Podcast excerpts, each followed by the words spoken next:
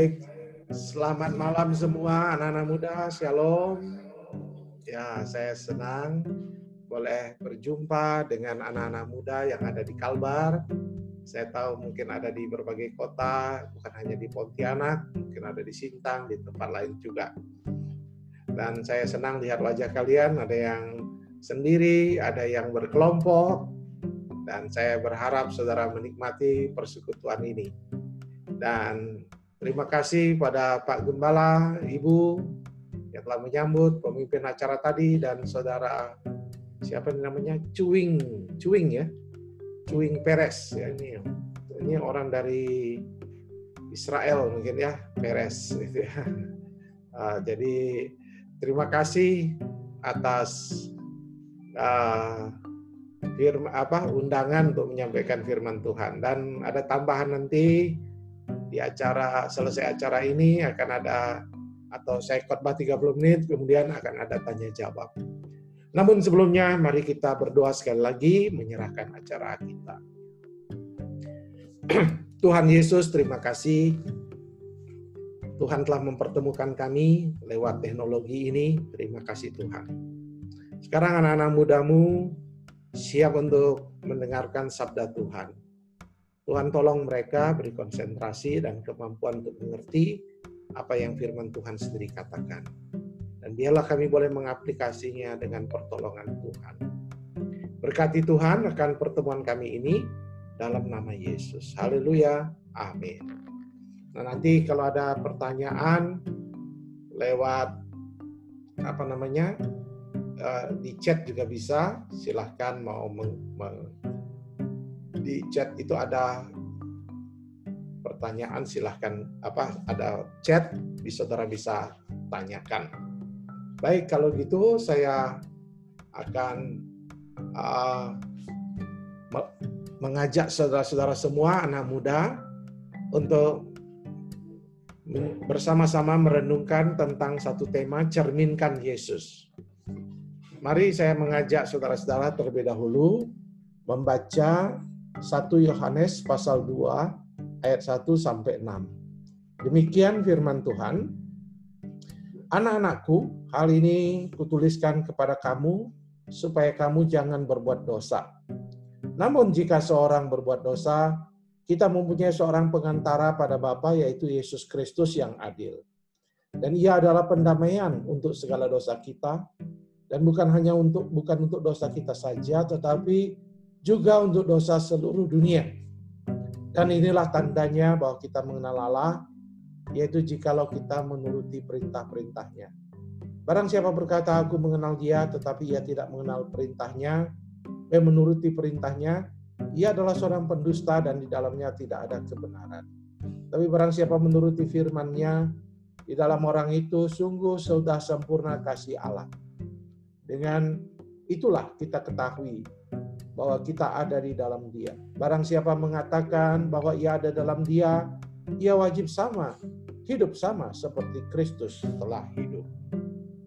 Anak-anak muda yang kekasih, izinkan malam ini saya mengajak saudara merenungkan tentang satu tema cerminkan Yesus. Nah, saya mau tanya saudara pada hari ini, seperti apa penampilan Anda di masa pandemi ini? Ya, saya rasa penampilan bagi kita semua bukan hanya anak muda, orang tua, anak-anak remaja sangat sangat penting. Penampilan eh, terutama fisik sangat menjadi hal yang diperhatikan dalam era digital ini, di dunia digital ini. Makanya sekarang ada uh, jenis artis baru namanya selebgram. Selebgram ini selebriti yang tampil karena penampilan mereka di Instagram. Nah, jadi penampilan sangat luar biasa, penting sekali. Nah, pertanyaannya apakah orang Kristen perlu penampilan? Saya mendorong anak muda jangan menyalahkan penampilan, justru penampilan itu sangat penting sekali. Jadi Ya, penampilan fisik itu penting sekali. Penampilan uh, uh, kita sebagai uh, orang yang tampak bukan hanya wajah ya, tapi seluruh pakaian kita dan sebagainya juga penting sekali. Karena apa? Karena memang dalam dunia digital sekarang orang juga bukan hanya menilai dari segi ke kualitas intelektualnya, misalnya kalau mencari pekerjaan, tetapi juga orang memperhatikan uh, penampilan fisik. Kita ingat Tuhan menciptakan kita berharga, tidak ada yang jelek, semuanya baik, tapi kita tinggal mengolahnya. Bagaimana kita kelola penampilan kita. Dan saya yakin semua kita yang tadi sebelum tampil di uh, kamera semuanya sudah uh, mena, me, berhias, berpenampilan sehingga saya lihat begitu uh, gagah, ganteng, cantik dan semuanya nampak ya. Ada uh, ada apa namanya penampilan yang perlu di, di, di, diperhatikan. Nah, dalam dunia pekerjaan ketika melamar pekerjaan, penampilan juga penting. Kalau kita melihat buku-buku tentang mencari pekerjaan, penampilan waktu e, wawancara juga penting. Begitu pula e, ketika sudah menikah nanti penampilan juga penting. Dan seterusnya. E, sekalian sekarang juga penampilan juga perlu dilatih dan dikembangkan bagaimana memiliki penampilan yang proporsional, uh, cantik tetapi tidak uh, keluar modal banyak ya. Karena memang untuk menjadi penam, berpenampilan menarik biasanya perlu modal banyak. Tapi saudara bisa sekarang menyiasatinya. Bagaimana penampilan menarik tanpa modal besar. Nah, itu perlu ada teknik-teknik kameranya dan sebagainya. Saya dulu lama menjadi dosen di STT Jeffrey di Makassar. Saya sering ah, kenal dengan mahasiswa saya banyak, tapi kalau saya sudah lihat dia di Facebook, ah, wajahnya berubah sekali ya karena memang ada foto editor ya, editing ya, editing foto sehingga dia tampak wajahnya lebih cantik, lebih putih, lebih menarik kelihatan. Tapi wajah aslinya tidak sedemikian menarik ya Eh, karena dia tidak poles. Ya, sebenarnya sudah menarik, cuman dia tidak perhatikan. Tapi kalau begitu dia tampil di Facebook, dia begitu uh, perhatikan penampilannya. Jadi orang Kristen uh, tidak uh, tidaklah haram atau tidaklah sesuatu yang uh, berbahaya, tidak boleh dilarang untuk berpenampilan menarik, berpenampilan yang cantik, dan seterusnya gagah. Jadi ini ingat eh, sekarang orang berpenampilan bukan hanya perempuan, yang ke salon bukan hanya perempuan, laki-laki juga. Sekarang banyak laki-laki juga berpenampilan. Ya, saya pernah lihat eh, bukan hanya perempuan yang manicure pedicure, sekarang laki-laki juga manicure pedicure di Jakarta. Ya, itu juga eh, tanda ke, ke apa namanya penyesuaian zaman ya sehingga bukan hanya perempuan laki-laki juga sama. Jadi sama-sama perlu penampilan yang menarik, penampilan yang baik. Mungkin di acara uh, pemuda perlu ada acara sesi color me beautiful ya. Buatlah diri kita menarik dan cantik dan seterusnya. Tetapi masalahnya adalah penampilan itu tidak cukup membuat Anda menjadi orang yang berhasil dalam kehidupan dan pelayanan kita.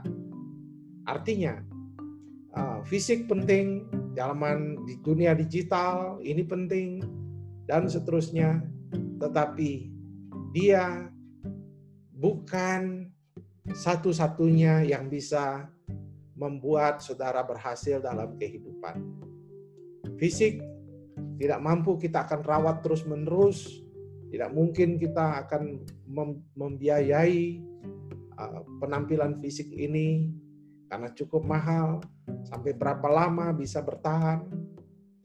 Kita perlu sesuatu yang lebih daripada fisik. Kita perlu sesuatu yang lebih lagi untuk membuat kesarjanaan kita, pendidikan kita, kehidupan kita, masa depan kita jauh lebih berhasil. Ternyata bukan hanya soal penampilan, tapi ada yang lebih menarik, uh, penting lagi. Sehingga pertanyaan yang berikutnya adalah, bagaimana penampilan yang menarik itu? Karena kita tidak sanggup akan terus menjaga penampilan prima, ya. Mungkin kalau sudah uh, jadi wanita karir atau bapak-bapak yang berhasil, mungkin bisa. Tapi sampai berapa lama? Dan apakah benar penampilan itu menentukan keberhasilan kita dalam kehidupan dan pekerjaan kita. Ini yang harus kita perhatikan. Ternyata banyak orang yang penampilannya menarik tidak bertahan lama, baik di dunia selebgram, di dunia kehidupan pelayanan dia, di pekerjaan dan semuanya. Kalau hanya mengandalkan penampilan, tidak akan bertahan lama. Ada sesuatu yang lebih daripada penampilan yang perlu dibuat oleh uh, seorang anak muda. Kita semua orang percaya. Nah, hari ini kita mau melihat bagaimana kita uh, orang melihat kita supaya menarik seluruhnya. Jadi tujuan daripada renungan ini supaya menarik seluruhnya. Bukan hanya menarik dari segi fisik kalian, dari rambut kalian, mata kalian, wajah kalian, atau bentuk badan kalian, pakaian kalian, tetapi bagaimana penampilan menarik itu secara utuh di hadapan Tuhan maupun nantinya di hadapan orang-orang atasan ataupun di mana saudara bekerja. Nah, bagaimana penampilan menarik itu? Kalau kita melihat apa kata firman Tuhan, Coba kita lihat dosa kita. Kalau kita melihat ayat pasal 1 Yohanes pasal 2 ayat 1 sampai ayat yang kedua, Tuhan meminta kita untuk jangan berbuat dosa. Nah, itu kita harus periksa dulu. Jadi kalau saya ditanya memeriksanya, bukan periksa jerawat kita, bukan periksa itu, tapi kita periksa dosa kita. Karena dosa adalah pelanggaran yang serius yang menyebabkan kita terpisah dari Allah dan hadiratnya. Dosa telah membuat kita tidak memiliki hubungan yang baik dengan Tuhan. Namun dosa memang sudah diambil alih oleh pengorbanan Yesus. Tapi kita harus ingat, setelah kalian sebagai anak muda percaya kepada Yesus, kalian masih bisa jatuh ke dalam dosa 1 Yohanes 1 ayat 8. Bahkan kalau kita berkata kita tidak berdosa, kita penipu. Kita berbohong. Tidak mungkin kita tidak berbuat dosa. Karena kita tidak menganut teologi kesempurnaan Kristen. Christian perfection. Kita tidak orang perfect. Kita bukan orang yang sempurna. Ya. Jadi kita bukan orang yang sempurna. Tetapi kalau kita berbuat dosa, sama seperti kalau baju kita kotor, waktu kita makan di restoran misalnya Pizza Hut, tiba-tiba kena saus kita punya baju. Apakah kita biarkan? Apakah kita biarkan baju itu kotor? Kata-katakan biar saja jadi kenang-kenangan. Bagus sekali ini. Kayak pulau sausnya nanti besok saya mau pakai lagi. Tentu kita tidak akan biarkan kalau kita makan di restoran KFC atau pizza atau McDonald lalu kena saus, kita pasti buru-buru ke kamar mandi, toilet, lalu kita cuci dan kita lihat di cermin. Lalu kita berkata, sudah bersih tidak? Sudah hilang tidak sausnya? Begitu pula kita. Kalau kita sudah berdosa, maka Tuhan mau kita mengaku dosa kita. Kita harus bersih. Kita mau sucikan diri kita. Kita mau minta pengampunan. 1 Yohanes 1 ayat 9 ingatkan kita. Jika kita mengaku dosa kita, maka ia adalah setia dan adil. Sehingga ia akan menyucikan kita dan mengampuni dan menyucikan kita dari segala kejahatan. Itulah sebabnya Tuhan minta kita di dalam Yohanes 2 ayat 1. Ia minta dengan penuh kelembutan. Dia berkata, anak-anakku, hal ini kutuliskan kepada kamu, supaya kamu jangan berbuat dosa. Kenapa jangan berbuat dosa, anak-anak muda? Karena kalian memang tidak lihat di cermin. Seperti jerawat bisa lihat di cermin.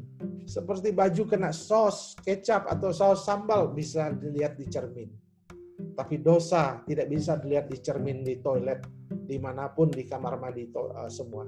Tetapi orang bisa melihat, Tuhan bisa melihat. Loh kok bisa melihat Pak Pendeta?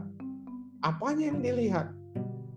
Kepahitanmu bisa dilihat, cara bicaramu, dendammu, cara kamu ngomong tentang orang lain.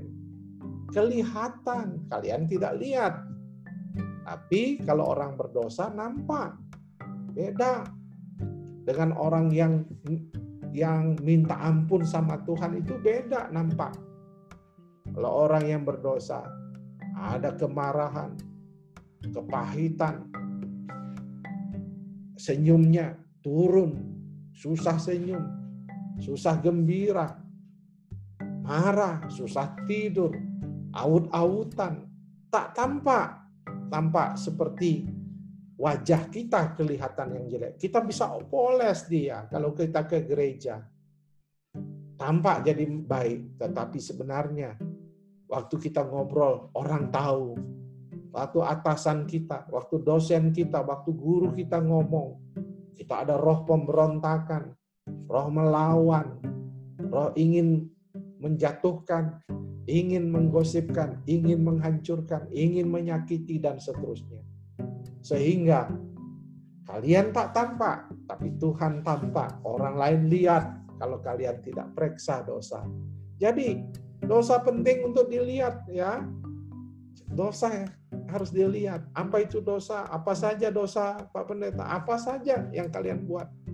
Bisa jadi kemarahan yang belum dia yang belum kalian selesaikan. Bisa jadi itu dendam, bisa jadi itu uh, kemarahan pada orang tua, bisa jadi itu uh, godaan. Kalian melakukan hal-hal yang sembunyi, yang tidak memuliakan Tuhan. Bisa jadi itu pornografi dan sebagainya. Kalian tak lihat diri saudara, lihat di cermin sepertinya tetap ganteng, sepertinya tetap cantik. Tapi di mata Tuhan dan di mata teman-teman orang-orang di sekitar Anda dilihat sesuatu ada yang salah dalam hidup saudara. Jadi periksalah dosa itu ya di hadapan Tuhan. Selanjutnya kita di masa pandemi ini bisakah kita lalu bercermin sekarang dosa apa yang sudah saya buat? Dosa apa yang kalian buat? Pak Pendeta pernah berdosa? Masih, pasti bisa. Tapi Tuhan ingatkan untuk datang minta ampun sama Tuhan. Kita minta, Tuhan, periksalah hidupku. Ujilah aku, lihatlah hatiku Tuhan. Itu paling penting kita bercermin. Setelah kita bercermin, apa yang kalian buat? Mungkin kalian masih musuhan sama teman. Mungkin kalian melakukan hal-hal yang tidak berkenan kepada Tuhan Mungkin kalian berpacaran dengan kelewat batas, tidak tahu. Tetapi kita harus bercermin kepada Tuhan dan katakan Tuhan, belas Tuhan kasihanilah saya. Saya minta belas kasihanmu, ya. Kita selalu minta. Nah, tapi ingat, ketika kita minta belas kasihan Tuhan, ingat Allah kita itu adalah Allah yang adil. Kenapa kita harus minta ampun sama Tuhan? Karena setiap dosa memiliki konsekuensi. Tidak ada dosa yang tidak ada konsekuensi hukum ya. Semuanya ada konsekuensinya. Misalnya dalam masa pandemi ini, kalian orang tua kalian mungkin kalian mendengar bagaimana mungkin kalian meragukan penyertaan Tuhan. Kalau ada pandemi, kenapa bisa ada masalah seperti ini? Mungkin saudara meragukan. Mungkin di masa pandemi ini justru kita tergoda untuk menjauh dari Tuhan. dan mulai menikmati kesenangan yang menjerumuskan. Apakah itu terjadi dalam hidup saudara? Ingat, Dalam masa pandemi ini, tidak semua orang tertarik cari Tuhan. Banyak yang meninggalkan Tuhan dan senang. Dia bilang, wah syukur tidak ke gereja lagi. Syukur tidak beribadah. Dan seterusnya. Memang ada yang datang kepada Tuhan dengan kesungguhan hati, tapi tidak sedikit yang meninggalkan Tuhan. Tapi ingat, kalian harus ingat kata firman Tuhan di sini, bahwa Allah kita adalah Allah yang adil. Dikatakan Yesus Kristus yang adil. Memang dia mengampuni ya, kalian diampuni, tapi setiap dosa ada konsekuensinya. Sama seperti kalian kena pisau lalu terluka, pasti masih meninggalkan bekas. Begitulah konsekuensi daripada semua sebuah dosa. Saya tidak mau kalian salah paham. Wah kalau begitu saya tidak mau ke gereja karena kalau saya bicara lalu di gereja suka dituduh-tuduh, suka dihakimi, suka dijelek, dikata-katai tentang dosa. Kita tidak sedang membicarakan dan mau menjatuhkan kalian. Ini bicara tentang kalian sekalipun kalian tidak ke gereja, sekalipun kalian bukan orang beragama misalnya, tetap dosa selalu ada akibatnya. Dapatkah saudara membunuh orang lain lalu saudara akan bebas? Tidak. Sekalipun saudara bukan beragama Kristen, setiap dosa pasti ada konsekuensinya. Apalagi kita orang Kristen yang percaya kepada Yesus, justru kita ada pengampunan. Tidak ada istilah melanggar itu. Dosa itu hanya dibicarakan untuk orang Kristen. Dosa itu untuk seluruh dunia. Entah dia Kristen bukan Kristen, dia tidak mau beragama sekalipun. Setiap dosa pasti ada konsekuensinya. Dia buat salah, pasti kena akibatnya. Tidak mungkin tidak. Jadi ini bukan soal Kristen atau tidak Kristennya ya. Tapi kita juga harus ingat kita tidak sedang menuduh kalian. Karena saya pun, kita semua pun adalah orang yang hanya hidup oleh anugerah. Kita semua sudah berbuat dosa. Itu sebabnya kami, para hamba Tuhan tidak akan memarahi kalian.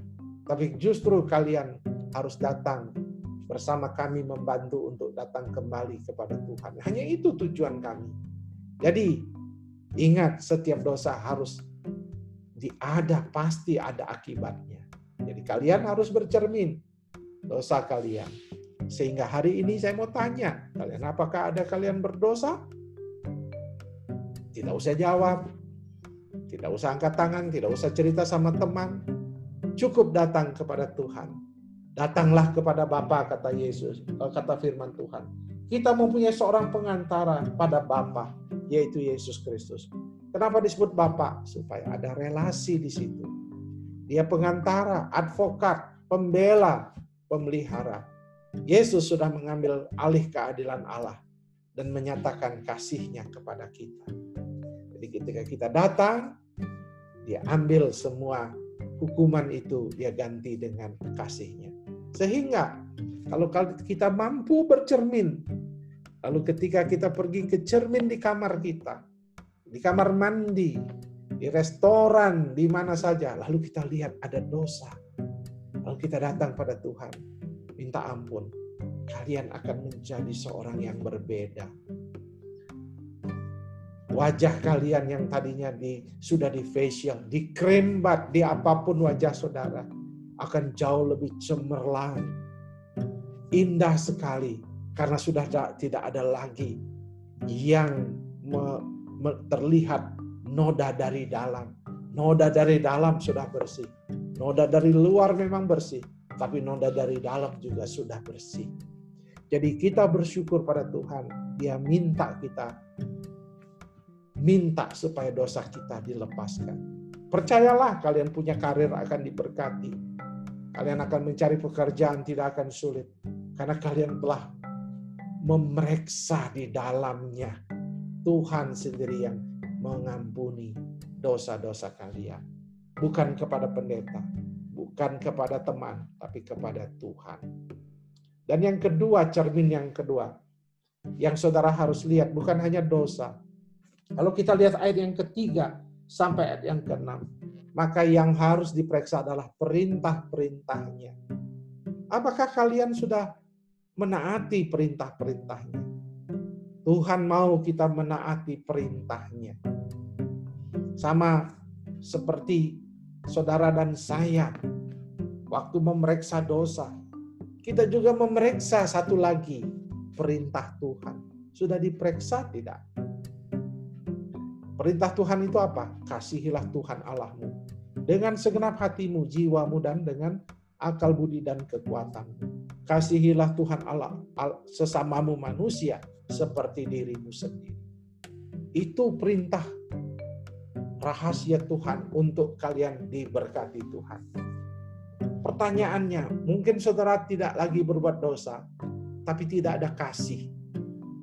Tetap belum menarik belum bersinar wajah saudara, belum bersinar kehidupan saudara.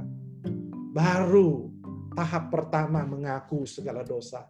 Hubungan saudara dengan Tuhan sudah dibereskan. Tetapi kalau belum ada kasih, kita tidak akan terlihat cantik lengkap, gagah lengkap. Kita hanya mungkin fisiknya tampak menarik. Nah, Tuhan mau ini diperiksa. Sehingga waktu kita sisiran di cermin, kita cek. Hei, saya Julia, mungkin saya dengar saya lihat ada nama tadi, Monica mungkin namanya. Ada siapa pun namanya di situ. Yang saya lihat tadi sempat. Apakah kamu sudah ada kasih dalam hidupmu? Ini yang penting ada perintah-perintah Tuhan mengasihi itu sudah hidup dalam dirimu. Periksa. Bagaimana ketika ada yang menyakitimu? Apakah marah atau kasih? Atau bagaimana ketika kita sedang bertengkar dengan pacar kita dan seterusnya? Apakah ada kasih? Atau bos kita, guru kita, orang tua kita terlalu mengatur kita. Mengatakan kita macam-macam. Anak yang Kenapa bisa begini? Mengapa tidak berhasil sekolahmu? Mengapa begini? Saudara dibanding-bandingkan. Saudara tidak berani bertanya. Mengapa Bapak juga tidak berhasil dalam pekerjaan? Ya, kita tidak boleh bertanya begitu ya. Tapi mungkin ada kemarahan akibat hal-hal itu. Periksa perintah Tuhan itu dalam cermin dalam hidup saudara. Mengapa kita tidak bisa mengasihi Tuhan? Kenapa? Ke gereja tidak tertarik. Kalaupun ada acara-acara virtual, saudara datang karena mungkin saudara dipaksa untuk datang. Saudara merasa hambar menyembah Tuhan. Saudara tidak yakin dengan doa. Karena saudara belum pernah menerima kasih Tuhan itu. Saudara belum sungguh-sungguh menerima kasih Yesus. Ingatlah, Agama Kristen adalah agama yang terbaik yang pernah ada dan yang satu-satunya adalah yang luar biasa. Karena apa? Karena Tuhan yang menyayangi kita. Apa yang dibutuhkan manusia sebenarnya? Kasih, sayang, dan Tuhan menyiapkan itu. Dia menyayangi kita. Bayangkan, saya berbuat dosa, saya nakal. Ketika saya ampuni, saya mengalami kasih yang begitu luar biasa. Saya ditolong. Jadi kita harus bisa merasakan kasih Tuhan. Kalau belum kita tidak akan bisa menyayangi Tuhan. Kita tidak akan bisa mengasihi Tuhan. Pernah saya khotbah tentang memberi, langsung saya diprotes. Kenapa gereja khotbah pemberian? Kenapa gereja minta-minta? Kenapa gereja suka atur-atur? Lalu saya katakan, kita tidak minta-minta. Tapi saya tahu Bapak itu, dia belum mengalami kasih Tuhan. Akhirnya saya bimbing dia, dekati dia setelah berapa tahun kemudian dia mengerti tentang kasih Tuhan. Sekarang dia berkorban walaupun tidak diajarkan. Kenapa? Kalau sudah ada kasih, maka terpancar dari kehidupannya sesuatu yang indah dalam hidupnya. Mengapa kita tidak bisa mengasihi sesama? Anak muda, karena kita belum merasakan kasih Tuhan sendiri. Kita kita belum merasakan kasih Tuhan sehingga kita tidak bisa mengasihi. Kita belum bisa mengasihi papa mama kita dengan benar. Teman-teman kita. Oh, kita lihat teman kita punya sepeda baru yang bagus. Sekarang di Jakarta lagi musim sepeda. Saya tidak tahu di Pontianak. Apa kalian suka main sepeda atau tidak? Tapi orang muda di di Jakarta lagi suka gandrung sepeda. Ya semua. Wah, kita sedang gandrung sepeda. Lalu kita marah mungkin sama orang tua kita. Kenapa tidak bisa berikan sepeda? Marah karena kita melihat teman kita jauh lebih berhasil. Kita kecewa karena kita tidak sesuai dengan apa yang kita harapkan. Oh, kita tidak eh, Instagram kita tidak banyak followersnya. Oh, dia luar biasa. Karena followersnya banyak. Wah, kita gosipkan karena dia seksi-seksi penampilannya di sele, jadi selebgram. Dia mau pansos, panjat sosial. Oh, kita gosipkan. Kita tidak mengasihi teman kita lagi, sesama kita. Kenapa? Kita belum merasakan kasih Tuhan. Kalau kita sudah memiliki kasih Tuhan, kalau ada orang berdosa, kita akan sayang dia. Kita akan mendoakan dia. Kita mengasihi dia. Kalian tahu Perbuatan-perbuatan itu datangnya dari Roh Kudus Tuhan yang membuat. Tetapi ingat waktu engkau bekerja, engkau akan dilihat begitu berbeda dan engkau Tuhan akan mengangkat karirmu. Lihat cerita Yusuf, lihat cerita Daniel, Mesadrak, Mesak, Abednego. Lihat cerita-cerita orang suku Yahudi ada di negeri asing, di negeri Babylon, di negeri Mesir, tapi bisa jadi orang kedua, pejabat tinggi, karena apa? Karena di dalam hidupnya ada Tuhan. Di dalam hidupnya kasih Tuhan ada. Yusuf dia luar biasa. Dia di dijual jadi budak tapi dia mengampuni dan mengasihi saudaranya. Oh dia waktu meramal apa memampu menjawab menafsirkan mimpi-mimpi juru minuman raja, juru rot yang roti. Oh, dia lupa. Ada yang lupa dengan dia. Dia tidak marah karena ada Tuhan di dalam hidupnya. Kalau Anda jadi orang yang pemarah, oh status di Facebook, status di WhatsApp saudara penuh dengan kebencian dan kemarahan. Jangan-jangan saudara belum mengalami kasih Tuhan. Mari kita bercermin. Ya, jangan kita mau menjadi pendusta bisa bedak menempel di wajah kita, tapi di hati kita masih belum ada kasih. Ingat, kita perlu memiliki kasih Tuhan. Itu sebabnya saya mengajak dalam tema khotbah saya itu, cerminkan Yesus. Karena apa? Tuhan mau kita hidup seperti Yesus. Ayat yang ke-6 dikatakan begini. Ayat yang ke-6. Barang siapa mengatakan, bahwa ia ada di dalam dia ada di dalam dia, ia wajib hidup sama seperti Kristus telah hidup. Hiduplah seperti Kristus yang mengasihi. Hiduplah seperti Kristus yang berkorban. Hiduplah seperti Kristus yang melayani. Anda akan melihat anak-anak muda, kau akan berhasil dalam hidupmu. Kalau engkau ter, akan terlibat dalam pelayanan politik, pasti politikmu akan berhasil. Kalau kalian mau menjadi PNS, kalian mau jadi pengusaha, entrepreneur, mungkin ada yang mau jadi YouTuber atau gamers, terserah. Saya tidak tahu apa yang saudara inginkan dalam hidup ini. Tapi berdoa. Tapi kalau engkau punya kasih Tuhan, engkau taat sama Tuhan, engkau perintah-perintahnya engkau turuti, engkau akan memiliki penampilan yang sangat indah sekali. Yang orang akan berkata luar biasa saya mau menga, mau percaya pada orang ini. Saya mau memberikan dia kepercayaan yang lebih besar lagi. Saudara, kesimpulan, saya sudah setengah jam berbicara, maka saya ingin menyimpulkan semua percakapan ini. Hidup kita hendaknya merefleksikan kasih Yesus. Saya berharap itu ada amin dalam hidup saudara. Mengaminkan ini. Kamu Kalian boleh penampilan. Saya sungguh ingin sekalian berpenampilan yang baik. Tapi Lebih daripada itu, saya minta kalian merefleksikan kasih Yesus. Mana tadi Yesus berarti kita memilih kepastian akan keselamatan. Dan kalau kita memiliki kepastian, kita akan memiliki kemenangan bersama dia. Yang ketiga, hiduplah dalam realita. Artinya, kalian akan jatuh dan bangun. Kalian tidak akan kuat bebas dari dosa. Bukan itu tujuan Kristen anda steril dari dosa. Tujuan Kristen adalah bagaimana saudara jatuh dalam perjuangan ini. Selalu berjuang untuk menang, kalahkan dosa. Jangan malu datang kepada Tuhan. Jangan malu datang ke gereja. Cari Pak Gembala, minta ampun sama Tuhan. Ingat, kita harus jadi pemenang di dalam kehidupan ini. Kiranya Tuhan akan memberkati kalian dalam perjalanan kalian sebagai mahasiswa, siswa maupun yang sudah bekerja. Tuhan tolong, saya percaya.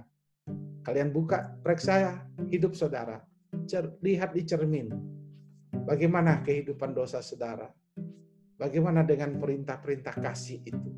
Apakah kalian sudah menghidupinya? Inilah yang Tuhan mau malam ini. Saya sampaikan, kiranya Tuhan menolong saudara. Sebelum tanya jawab, marilah kita berdoa terlebih dahulu. Saya akan pimpin saudara di dalam doa. Mari kita berdoa ya. Tuhan Yesus, terima kasih. Saya sudah melihat banyak anak muda yang ada di sekitar saya melihat anak muda yang ada di sini. Terima kasih ada yang berkelompok mendengarkan, ada yang sendiri, di rumah mereka dan ada yang di gereja. Saya mengangkat tangan dengan menumpangkan tangan. Tuhan berkati anak-anak muda ini. Tuhan berkati masa muda mereka, berkati pendidikan mereka. Jangan mereka alergi datang ke gereja dan mengatakan saya tidak saya dituduh, dihakimi. Tuhan tidak menuduh. Tuhan menyayangi anak-anak muda. Tuhan sayangilah mereka. Ampuni dosa mereka, dan biarlah hati mereka dipenuhi oleh kasih. Kembali berkati anak-anak muda kami, berkati sekolah mereka, pendidikan, orang tua, pekerjaan mereka, dan juga keluarga besar mereka. Berkati pengurus pemuda, berkati Ecclesia Youth Ministries, berkati juga Pak Gembala dan Ibu dan BPC. Limpahkan segala yang baik. Kami berdoa Mohon berkat Tuhan dalam nama Yesus. Haleluya. Amin. Amin. Saya kembalikan. Silakan kalau ada tanya jawab, saya persilahkan mekanismenya. Saya serahkan kepada pembawa acara. Terima kasih.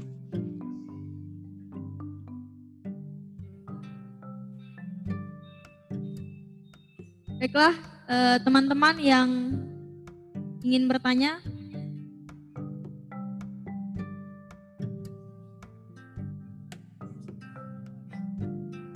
Eh, dipersilakan untuk menyebutkan nama dan pertanyaannya.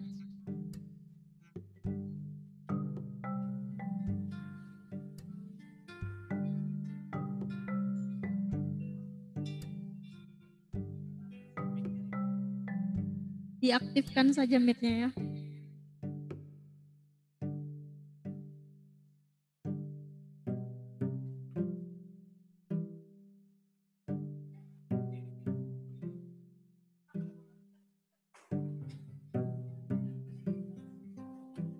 Ada yang ingin bertanya?